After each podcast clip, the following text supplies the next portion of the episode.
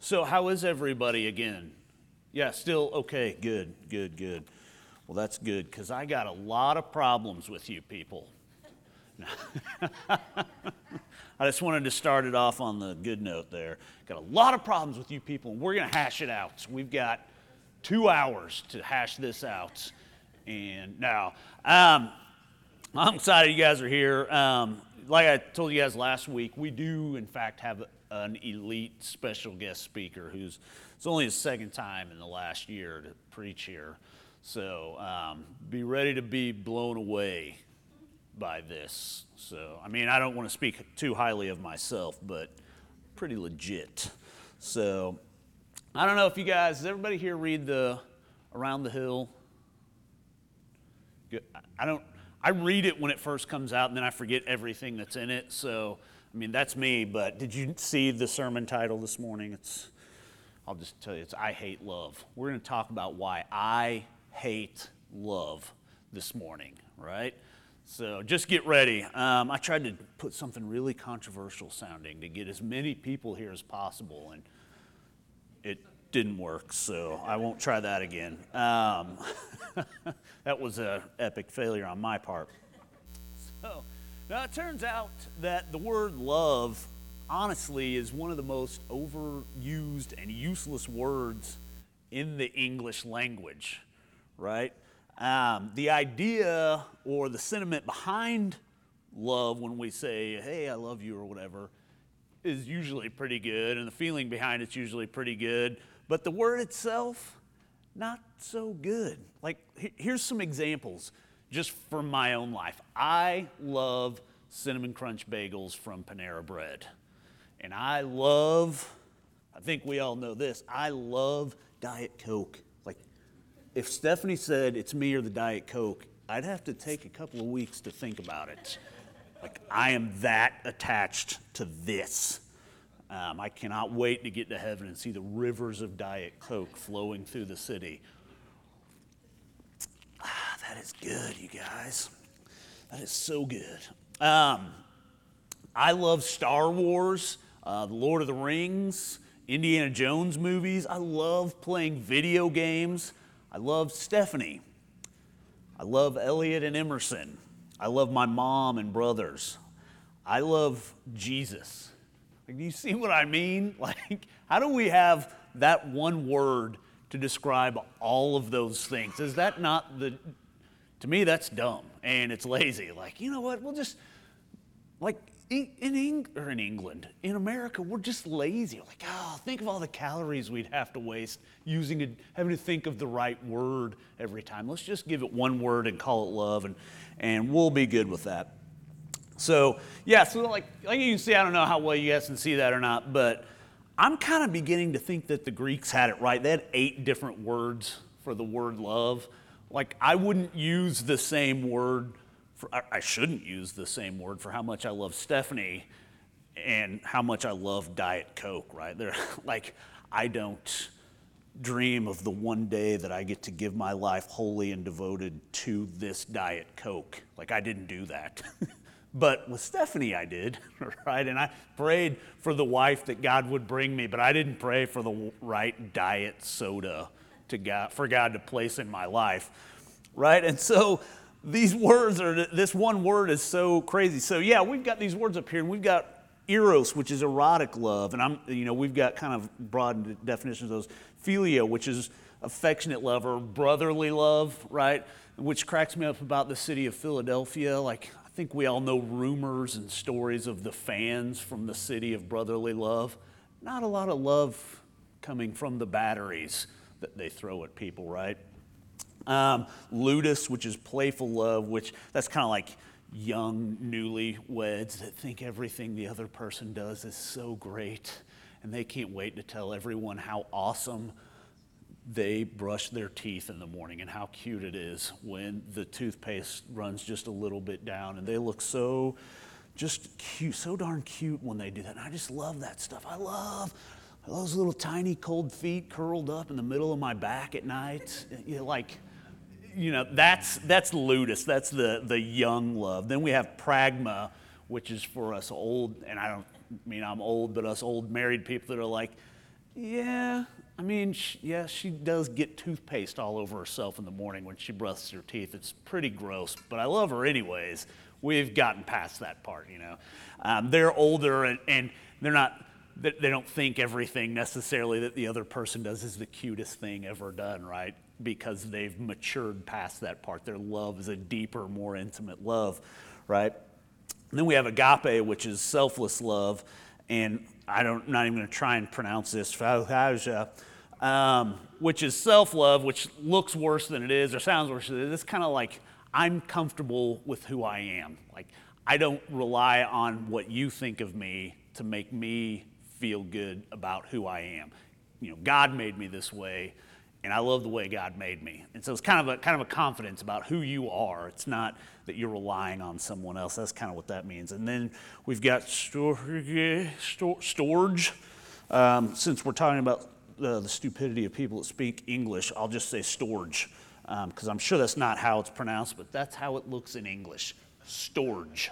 Um, and that's familiar love, and that would be like love like between um, brother and sister or mother and child or father and child. Like, like I, I love Elliot and Emerson. And right now, Elliot's about to experience love because he's missing out on this sermon. Um, um, but I love them differently than I love Stephanie, or I love them differently than I love you guys. You know, they're, and I'm more familiar with them than I am with you. And so the love I have for them is a little bit different love. And then we've got mania, which is like, I love you so much, I would rather stab you with this knife and watch you bleed out than let someone else love you as much as I do, right? like, that's mania. Like, ha ha ha! I love that guy. Um, right? And that's, that's mania. So it's this obsessive love. And unfortunately, there isn't one. I don't know if you noticed. There's not one for food or Diet Coke up there. Dang it. But I kind of like this better than just I love Diet Coke and I love you, Stephanie, and I love this church and I love Jesus, right? That word doesn't mean the same in every instance, and it shouldn't. So this morning, that's what we're going to talk about. We're going to talk about God's love toward us, our love towards Him, and in return, our love towards each other, right? So our passage this morning is in John chapter 13. Um, it's verse 31 to 35 are our main ones, and we're going to peek a little bit at 1 Corinthians 13, the love chapter, right? Um, and we're going to see if, if Jesus can change our minds maybe a little bit about why I hate love. Um, so if you guys are there, yes, John chapter 13, verse 31 to 35. When he had left, Jesus said, Now the Son of Man is glorified, and God is glorified in him. Sorry, let me read that right. Now the Son of Man is glorified, and God is glorified in him. If God is glorified in him, then God will also glorify him in himself and will glorify him at once. Children, I am with you a little while longer. You will look for me, just as I told the Jews, so now I tell you, where I am going, you cannot come. So I give you a new command love one another, just as I have loved you. You are also to love one another. By this, everyone will know that you are my disciples if you love one another. Let's pray real quick and then we'll kind of dig into this. Uh, thank you so much for your, your beautiful word, God. And we just ask right now that, that you move me out of the way and remove all our preconceived thoughts and notions about what your love is and what love is, God, and, and just begin to, to pour into us, God, what your love looks like, what your, your unending never ceasing love looks like, God. Help us to just maybe get a glimpse of that, God, in a different way that, that we've really thought about this morning. God, we thank you for the love that you do pour out on us, God. We just ask all these things in your most awesome name. Amen. All right, so this must be something important, right? That Jesus said because he commanded us. That's what it says. A new command I give you, or I give you a new command. Love one another. He didn't say, hey guys, here's a good idea. You should love each other or something. You know, if you feel like it today, you should maybe love your neighbor or whatever. No, he commanded it. He, he says, This is a new command, so we should take this seriously. Jesus commanded me, commanded his disciples. we're to love one another, right? So we should take it seriously. Maybe try and figure out exactly what that means to love one another just as He loved us. Why is this so important to communicate? Does anyone know what's going on in this passage? Does anybody know, like, context, what's happening here when Jesus gives this command? Anybody? This is the response time. Anyone? Bueller, Bueller, Bueller. Jesse, hit me. He does predict his betrayal, right? We're at the Last Supper, right? This is the last time Jesus is going to get to eat with his disciples, right? These are some of the last words he's going to speak to his disciples, to his friends. Like a lot of times we use the word Jesus' disciples and we don't think about, hey, they were with him every day for three years, but pretty much all day long. They ate, slept together, they joked, I'm sure. Um, they, they did everything together. So they're not just his disciples, these guys are his friends. And three of them are super tight with him, right? And so this is the last time, and they don't necessarily know that, but he knows it. And so this is the last time he gets to, to hang out with this guys. These are the guys that Jesus was mentoring and the ones that would pick up his mission and spread it around the world. Like literally, this room where these guys are having their last meal together, these guys are going to take this and spread it around the world. We wouldn't be able to worship here today if it wasn't for the guys in this room with Jesus. So, yes, they were also his friends, and I bet when they were older in life and later in life, they would recount these, the ones that made it to late in life. You know, most of them didn't make it to late in life. Um, but I bet after this point, they would recount this and replay this in their minds, especially knowing what is getting ready to happen in the next few hours. You know, when they get beyond this point and now they're on mission for Jesus and they're like, man, okay, he gave us a new command and they're replaying this, this dinner. This, you know, dinner time is an intimate time. I don't invite a lot of people you know, I don't invite complete strangers over for dinner. It's usually friends and family, right? So it's an int- dinner's an intimate time, and Jesus is sharing this last meal with these guys, and they're going to remember this, I'm sure. So, what was the Last Supper? Does anybody know that? Was it just like the last time they ate dinner together? Jesse hit me. Man, you guys, Jesse is on it this morning. Jesse, what? Yeah, it's Passover feast, right? Wasn't, it wasn't just like a meal they happened to be. eating. Are you reading the little subtitle things at the top of the Bible? Okay. Did you skip backwards and read what's going on, Jesse? Okay.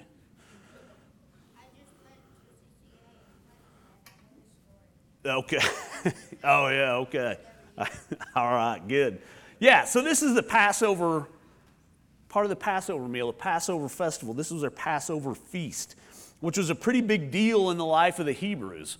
Right? It was a week long party that they would celebrate something that happened 2,000 ish years ago.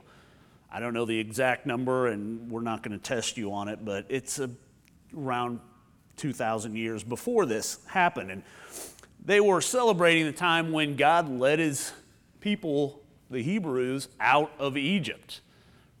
You guys know this story, right? So they, there were all the plagues and all the weird raining frogs and locusts that ate everything, and all the water turned to blood, right? And then there was this last plague that God sent, and it was the angel of death, right? And this was in response to what Pharaoh had done uh, before this point, right? He had issued all the Hebrew boys, baby boys, kill them. Uh, they're getting too big. We don't want them to wipe us out. So we just need to kill the baby boys. So they get to, they go through all these things and get Pharaoh's like, okay, you guys can go. You know, the plagues happen. You guys can go. Then he changes his mind. No, never mind. You guys can go. Never mind. So finally, God's like, all right, this, this is it. It's the last one, Moses. I'm going to send this angel of death to come through and kill the firstborn of everything in Egypt.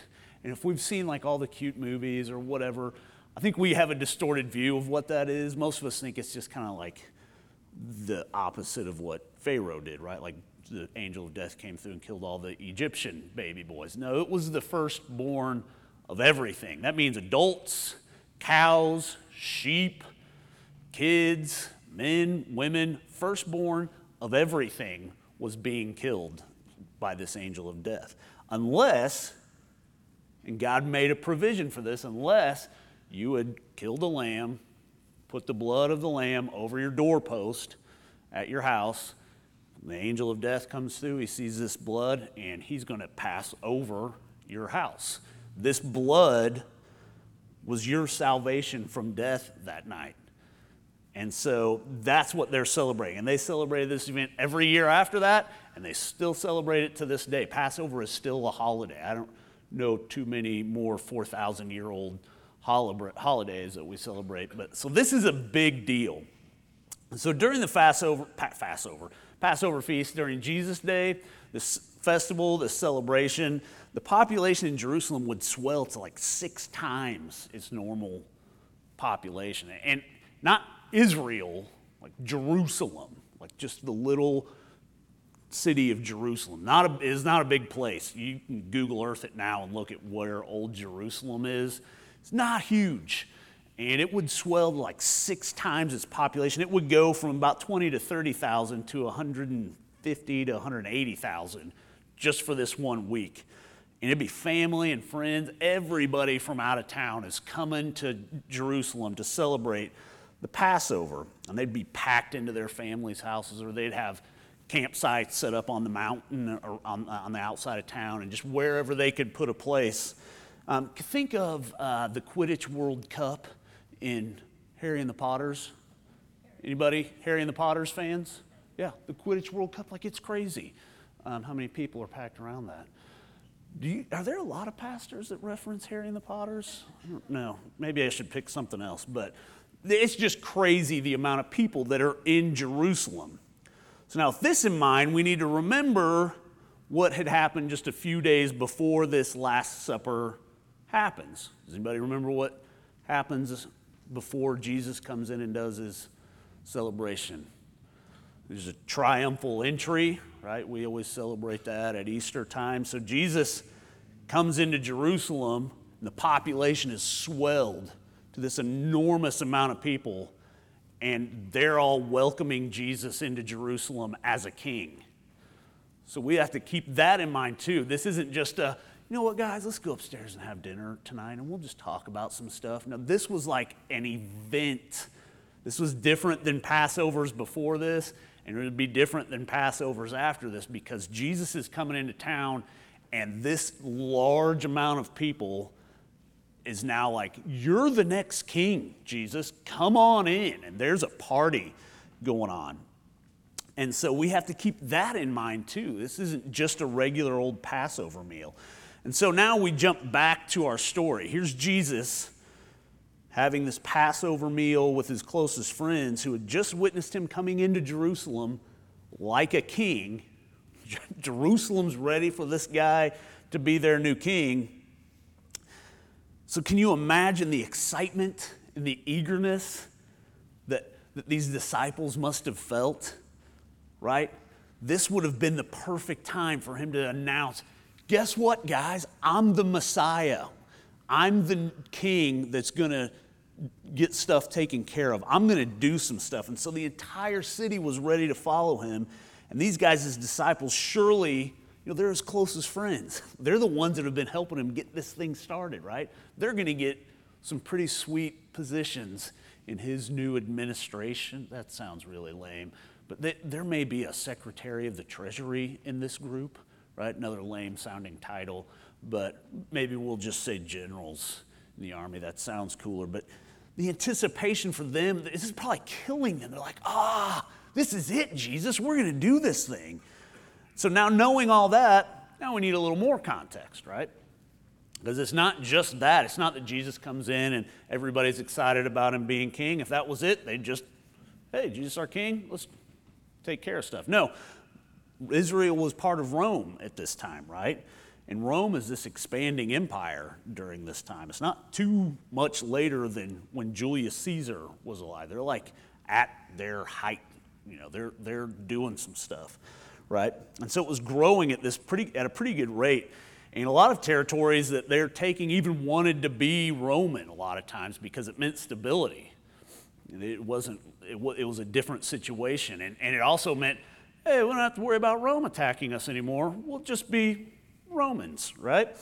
And so it gave them the sense of stability. So Rome, for the most part, would just bring these territories, these nations, these tribes, whatever, they'd bring them into their empire and kind of fold them in and let them live kind of the way they lived before, only they'd send a Roman governor and soldiers to that area. They're going to make sure they do things the way Rome's supposed to do things. So they'd send them in to oversee the area. So a lot of the time, it was kind of just a live and let live for Rome. As long as you paid your taxes, and if we went to war, make sure you send your soldiers to come help us fight in the war. Uh, now, it's a little more complicated than all of that, but that's a very broad, general kind of what's going on in this time with Rome. And so, for everyone except Israel, this is a pretty good deal. Israel was a bit of a thorn in the side of Rome. And I don't mean like a bit like a giant nail in their side, because Israel was not a big place, but it's just annoying. It was like having one, like a little pebble in your shoe. You can still walk, but it stinks, right? And It's just something I can keep walking, but I'm just going to stop and get this dumb rock out. Like, that's kind of the way Israel was for Rome, right? They had this crazy idea that they only answered to God's authority. Like, if you're Roman, that's how they're like, I don't know what the deal is with these Israelites. They think they only answer to God. You know, that's the way they probably looked at it. But for Israel, it was like, no, no, no, we don't answer to you, Rome. We answer to God. Only they didn't necessarily always practice what they preached, right? Or else they wouldn't be in this situation with Rome that they're in. They wouldn't be under someone else's rule and authority. Hang on, guys. Got to taste some of the sweet nectar again. Ah, yeah. They wouldn't be in this situation if they actually lived like they only answered to God. They'd be their own thing. God had set up, hey, I'll be your God, you'll be my people. And this is how it's going to happen. Only the Israelites weren't great at being his people. He turns out he's pretty good at being their God, but they weren't so great at being his people all the time. So now, Rome during this time, I, am a nerd. I listen to a lot of podcasts. I don't know if you guys noticed, I haven't mentioned them yet. Normally, I lead my sermons with a podcast, but I listen to this History of Rome podcast. If you're a nerd, it is awesome. If you're not a nerd, it's pretty boring. And turns out I'm a nerd, so I listen to all of it. Um, but there, there are a lot of like rebellions and stuff that Rome put down. Hey, this guy's rich. He's going to buy himself an army and he's going to make a move to be the new Caesar and all this stuff.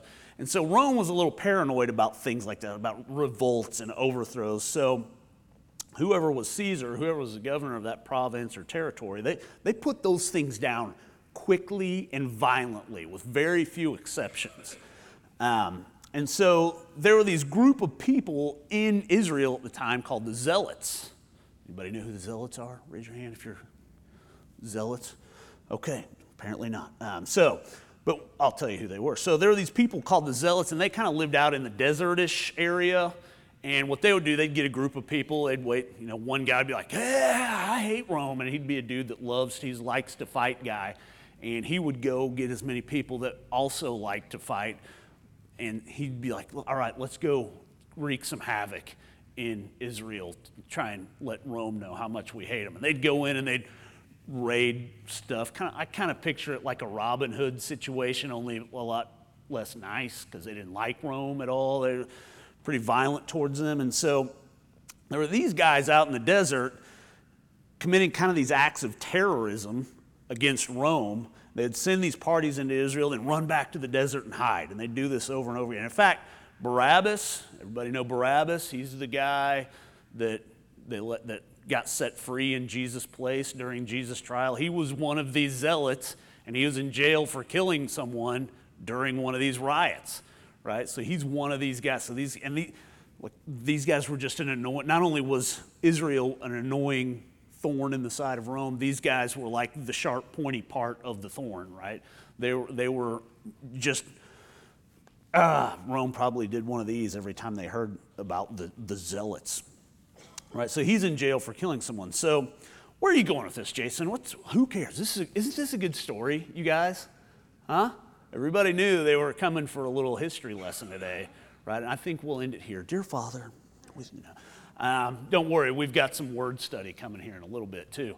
Um, well, stick with me because we're in there. So Roman authorities are a bit on a heightened alert right now. Israel has just, its population has swelled to this huge amount. There's these zealots doing their thing. They're running and doing stuff and running back out to the desert. And now here comes Jesus, who's being hailed as the new king of Israel, right? And don't think the zealots aren't taking advantage of this swell in the population because it's a lot easier to hide among 180,000 people than it is 20 or 30,000 people, right? So they'd come in and do their thing. You have to remember, something happened during this time, or else Barabbas wouldn't have been in jail. So they're taking advantage of this, and here comes Jesus, and these people are like, He's our new king. So, from the eyes of Rome, what does this look like? This looks like a pretty huge rebellion getting ready to start, right? And so Jesus was this guy that's coming to, to take this. And I don't know how much the, the leaders of Rome, you know, back in capital city there, um, knew about Jesus, but Israel's expecting this long awaited Messiah, right? That's going to come from the line of David. He's going to be a king like David. He's going to rule, and there's not going to be any more occupying powers in Israel. They're going to take care of things. And it's funny when you, when you hear all the prophecies um, about Jesus, you know, there, a lot of times they're, he's going to come from the line of David. They're looking for the next king who is like David. It's funny, like, you don't ever, you don't read too many of them that are like, he's going to come from the line of Solomon, right? Like, we have basically three pretty decent kings at the beginning Saul, David, and Saul wasn't great, but stay with me. Saul, David, and Solomon. And everybody talks about David. Now, they don't, like, yeah, he's going to be just like Solomon. No, he's going to be like David. Solomon was a king during peace, but they wanted someone like David. And David was a king during a time of war, and he conquered people, and he fought, and he would, he was like William Wallace. Is that a dated reference? Has anybody here seen Braveheart besides me? Brian, Brian's probably got it memorized. Yeah. Uh, yeah. He's like William Wallace. He like he paints his face blue and tells out there tells everybody they may take our lives, but they'll never take our freedom, and then they run and do their thing. Like that's King David, right? That's what they that's what the Israelites want because they want a violent overthrow and get push everybody out of Israel forever, right? Um, David's gonna he's gonna clear out all these uncircumcised Philistines and all these unredeemed liars right? And he's going to set up this eternal kingdom in Israel. And that's what they're looking for. So there is some friction building up here between Israel and Rome, right? At least from Rome's perspective. And I'm sure from Israel's perspective, I'm sure they're like, you guys, this is it. This is coming. Israel's angry at, at Rome, Rome's annoyed by Israel. And here's Jesus and these 12 guys at this Passover meal kind of in the middle of this. And these guys are probably like, hey, we're, we're ready for a plan, Jesus. We're, we're ready to fight. We're ready to do this thing. And even though they lived with Jesus, they still, remember a few hours later, they're like, wait, this King David type guy can't get, arrested, can't get arrested and go to jail and stand on trial, right? And they all abandon him except for Peter, kind of. He doesn't really do much but sneak in the bushes and follow him to the trial and then watch it and tell people he doesn't know who Jesus is, right? Because, ah, something, this isn't how a Messiah comes and takes power, right? And so they're ready for this fight and they're ready for this plan of action. They're, this is the time that the Messiah is coming and we're going to wipe out Rome, at least wipe them out of, of Israel. And so they're with the one that they believe is finally going to lead them to do this. So they come to this meal, and Jesus, this new king, starts off with a bang. He takes off his clothes and washes their feet. Is that like if you're one of these disciples, like, hey, wait, no, no, no, no, keep, keep those on, Jesus. You're the king. Like, and Peter even says, like, you can't wash my feet. I should be washing your feet, right? And we get into this discussion between Peter and Jesus. Peter's like, no, no, no, I, I need to wash your feet. And Peter's like, well, then wash my whole body, right? And so he starts off by washing their feet. And then he calls out Judas, one of the 12. And he's like, hey, basically tells him he's going to betray him and go ahead and do what you're going to do, right? Instead of stopping this guy who could possibly ruin his the start of his kingdom, this guy that's sold him out to the Romans, Jesus is like, just go do what you're going to do there, Judas, so we can get the ball rolling, right? He doesn't stop him. And so this whole Passover meal, this launch of Jesus' campaign, is kind of starting out weird, right? And so Judas leaves, and that's where we come to our passage. That's what it means when it says, when he had left, they're talking about Judas, because Jesus is like, hey, Judas, go do what you got to do. We've got some business to take care of here. So he leaves, and they start, they, they get into the singing, and Jesus says, now the Son of Man can be revealed, or can be glorified, and God is glorified in him. If God is glorified in him, then God will also glorify him in himself and will glorify him at once.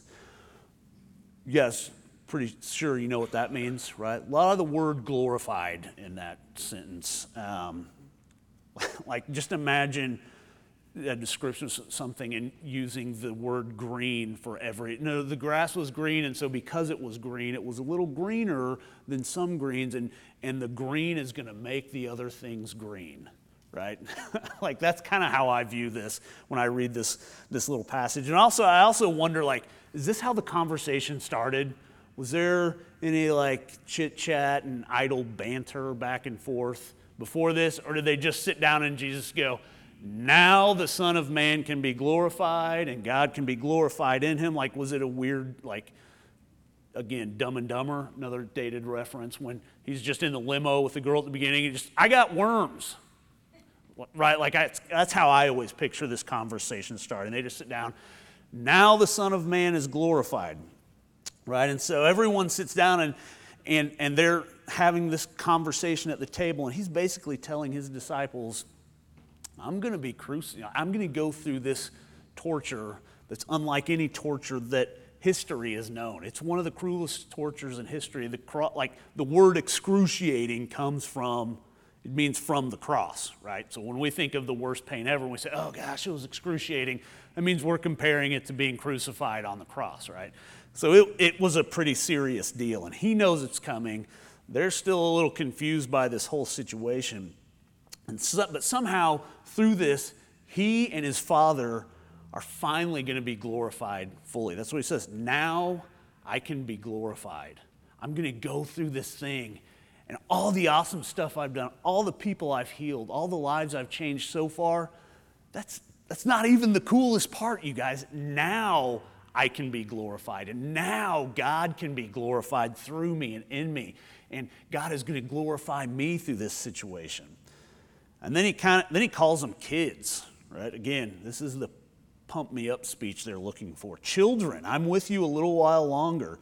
You'll look for me, and just as I told the Jews, so now I tell you, where I'm going, you cannot go. Is, is this a put down? Like, see, like, all right, listen here, kiddies. Um, I no, I don't think that's how he's talking to them. In fact, if you do any study at all, he's kind of talking to them kind of like a teacher talks to a student. So he's not like, hey, listen here, little kids. Hey, little fella, here's the deal. He's not doing that. He's like, guys, here's the deal. Um, and he's talking to them affectionately and saying, hey, this is what's going to happen. But what is he talking about? Of course, they're, they're coming with him, right? He's told them they can't go where he's going. they've, been, they've gone with him everywhere he's gone for the last three years. Of course, they're coming with him. He's crazy. We're his boys. We're going with him. This, this is it. Jesus, you're, you're not keeping us from being a part of this, right? especially Peter. Think about Peter. He doesn't back down from fights. Like Peter is likes to fight guy in this group, right? And he may have even been a zealot before Jesus brought him into his group of disciples, right? And Peter loves a good fight. And he's ready to start a war, right? He's, I mean, we see that later in the Garden of Gethsemane. He just cuts the dude's ear off, which, by the way, is my favorite story in the entire Bible. Can you imagine what that looked like when Peter cuts a guy's ear off and Jesus like, up, up, up, up, I got it, and just bends down and like, oh, there you go, fella. There's your ear back. Like, how did that look? Like, was it like cartoonish? Like he put it on there and everything kind of went back together? But anyways, that's a sidetrack. That's bonus content for the end of the CD. Um, Peter's chomping at the bit to start this revelation, and then he gives it his first orders. He finally gives this new commandment. The king is, he's going to tell us how this kingdom's going to go. Here are your first orders. I give you a new command love one another. Just as I have loved you, you also love one another. By this, everyone will know that you are really my followers. You're really my disciples. They'll know this by the love you show one another. What? They're not kicking Rome out of Israel by loving them to death, right? hey, cool sword, buddy. Bring it in. Give me a hug. Now, will you please leave? That's not how this is going down, right? We need to remember that Jesus wasn't speaking to us during this time. It's awesome that God's word applies to us now, but he wasn't talking to us. He was talking to these guys in this situation. He wasn't talking to people who have the benefit of hindsight that can look back and see how this this mission that Jesus had really was supposed to work. He's talking to people who are in the middle of this. They're being, um, I can't think of the right word, but they're, they're desperate for an overthrow of this, this government, this oppressive government that has all these rules that aren't God's rules and laws. He's talking to them and they want action. They're ready for it. And they believe now was the time. And after all, Jesus was the guy who just came in like a king. And that is what's so beautiful and so controversial and so life changing about meeting Jesus is yes, he does want a revolution. He wants an overthrow, but he doesn't want it the way you might want it or the way I might want it. Jesus knows how it goes, right? Something is broken and needs to be fixed. And the thing that's broken is not the government that's ruling us now.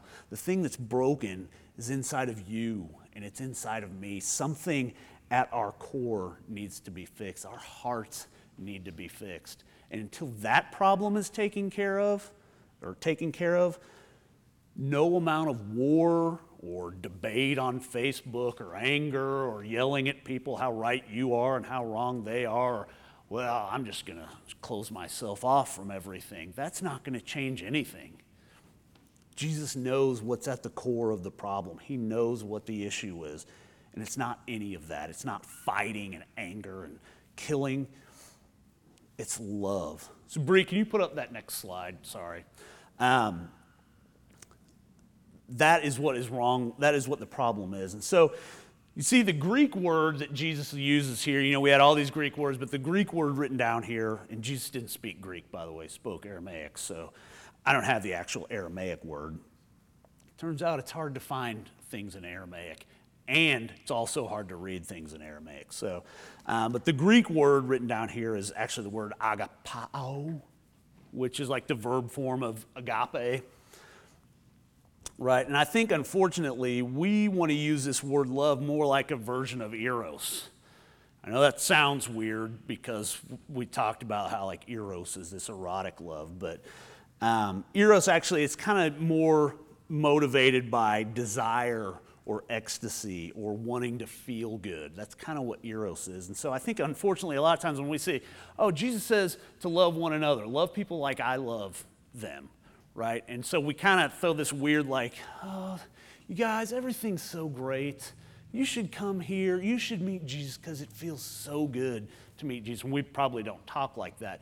But that's kind of the, the idea we like to convey a lot of times when we think of love. We're like, yes, I went to this thing and God moved and I felt so good. It felt so good to be part of that thing.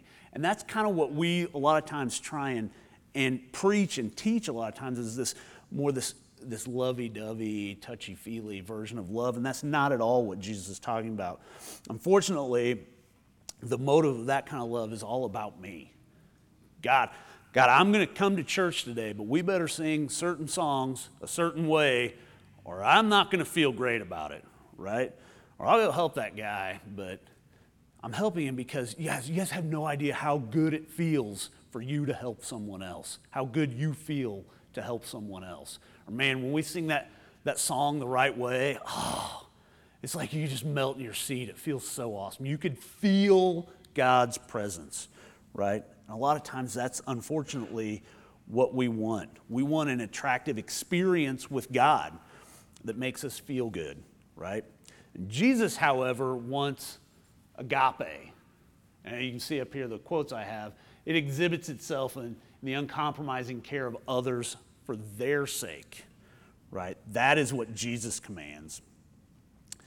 And not only does he want it, like I said, he commands it. A new command, a new command I give you is to love one another, just as I have loved you, to agape one another as I have agape you. That sounds dumb going from Greek to English, but that's what he's saying. Agape doesn't care how you feel or what you get out of this experience. Agape is hard because it means you have to get you out of the way and give to someone else.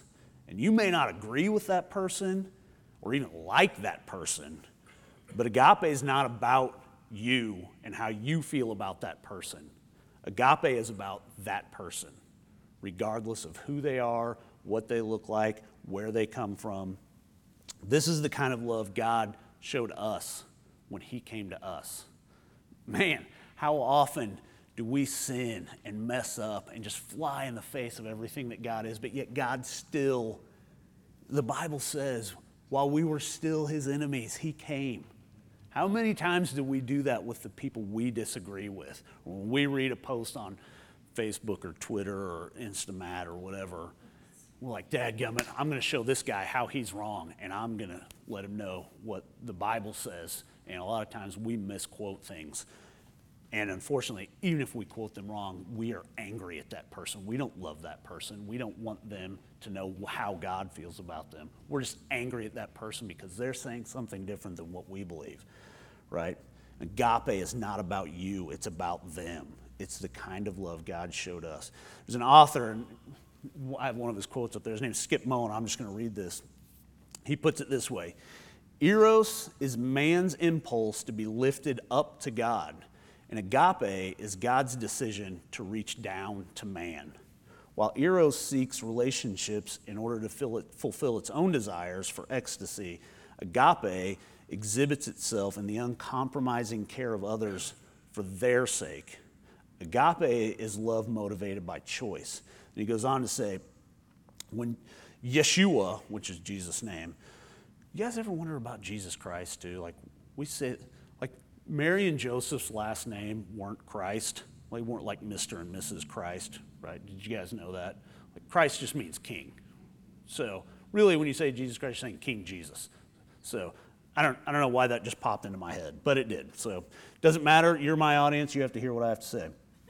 Um, he, goes on, he goes on to say, when Yeshua gave this new commandment, he directed his followers toward deliberate choices to care for each other. He did not ask them to find euphoria in their decisions. He did not require them to experience a thrilling victory or spiritual delight. He told them to demonstrate disinterested concern. Disinterested because it did not depend on reciprocity or being given back.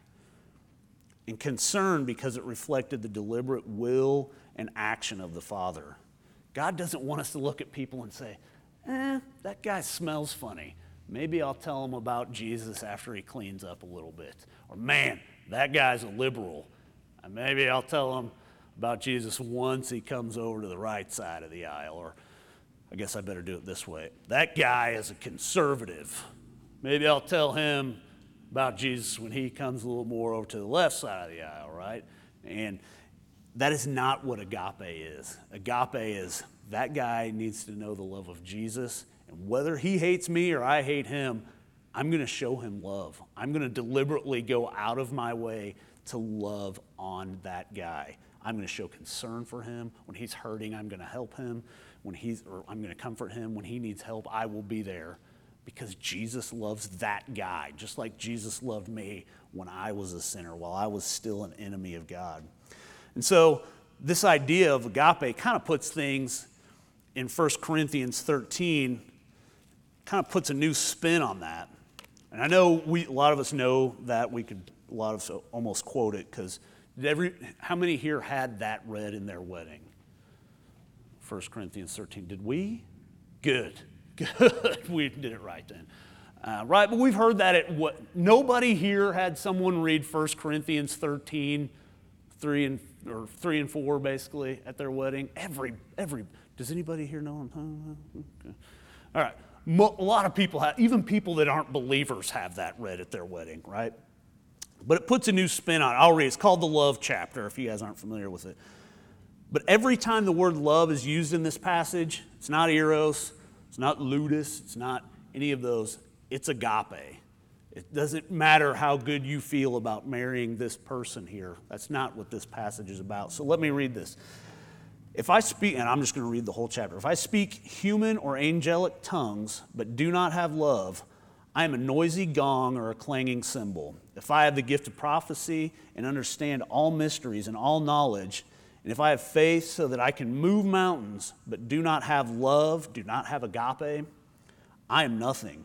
And if I give all my possessions, I give over my whole body in order to boast, but do not have love, I gain nothing.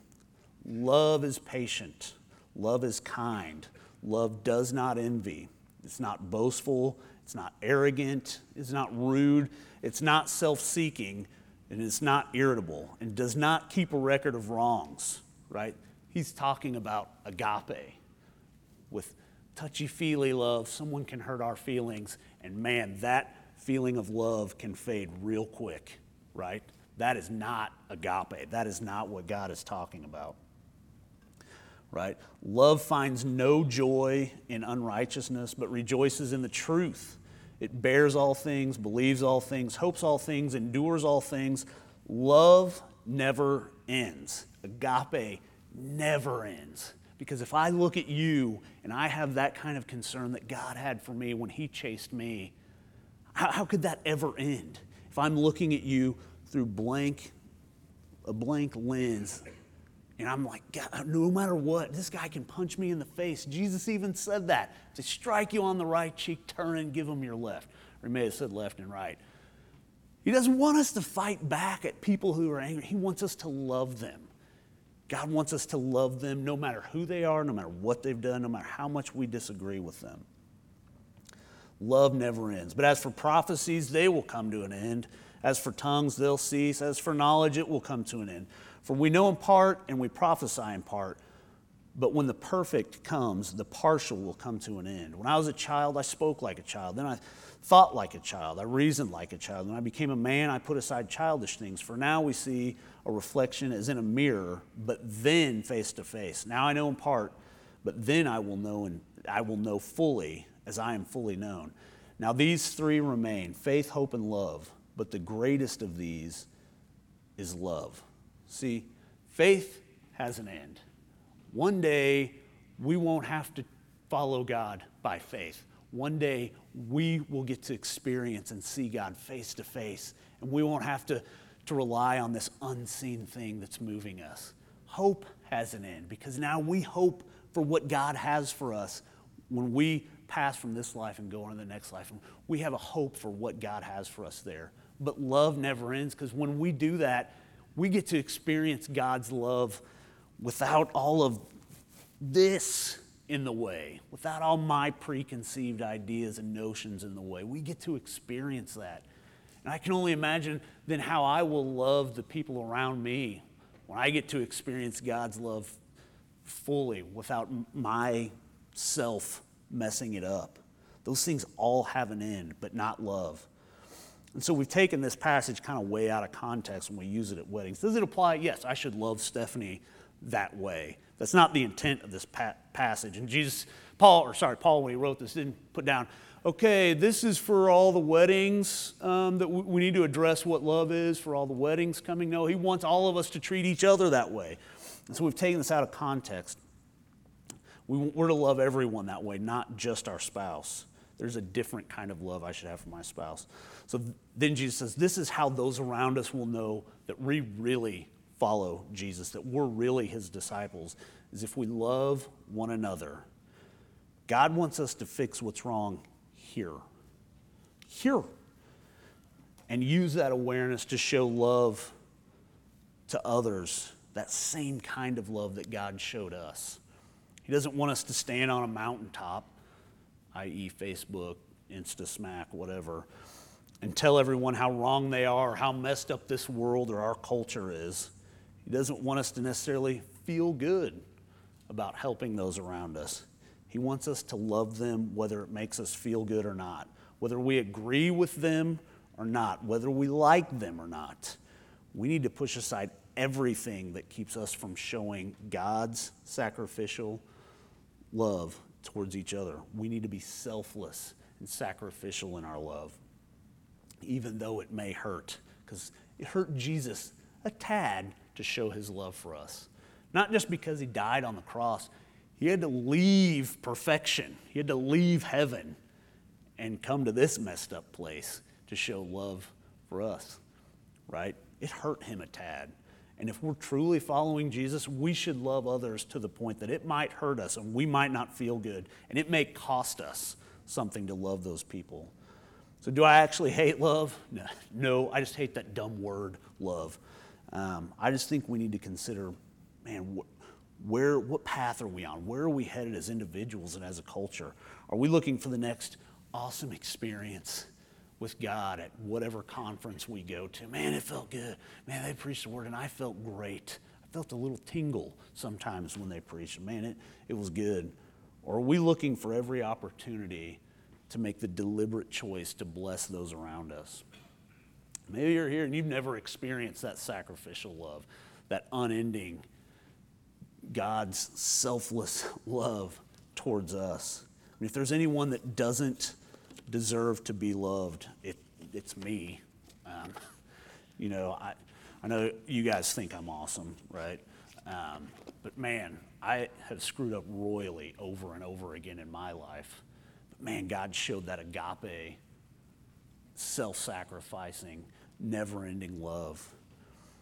Maybe, maybe now's the time for you to think about, man, what does that really mean that God loved me? What, what did He do for me? Not only did He he died on a cross, and yes, he died on a cross, but man, he left eternity, he left perfection, he left heaven to come and die on that cross for me. And not only that, he beat death. The cross didn't win. He rose from the grave. Why? So that I could experience his love more fully. Man, I'm going to be down front. And if you'd like to talk about that kind of love that Jesus showed, man, how do I get that? I would love to talk to you. It's, it's not hard. All you have to say is, man, Jesus, I'm sorry for the life I've led. I know I've messed up, and countless times I've messed up. And God loved me anyways. God, I'm going to give you my life. Now I'm going to start living to please you and to honor you rather than myself. I'll be down at front. Um, if you'd like to come or if you'd like to pray, this altar's open if you need to do some business with God. God, thank you so much for your word. God, your love is more than we can fathom, God, more than we can comprehend. Thank you for pouring it out on us just in oceans full. God, you truly are a good God who loves beyond measure and beyond what we can fathom. we thank you for that. God, just do your work now during this time of invitation. We just lift you up now and we ask all these things in your name. Amen.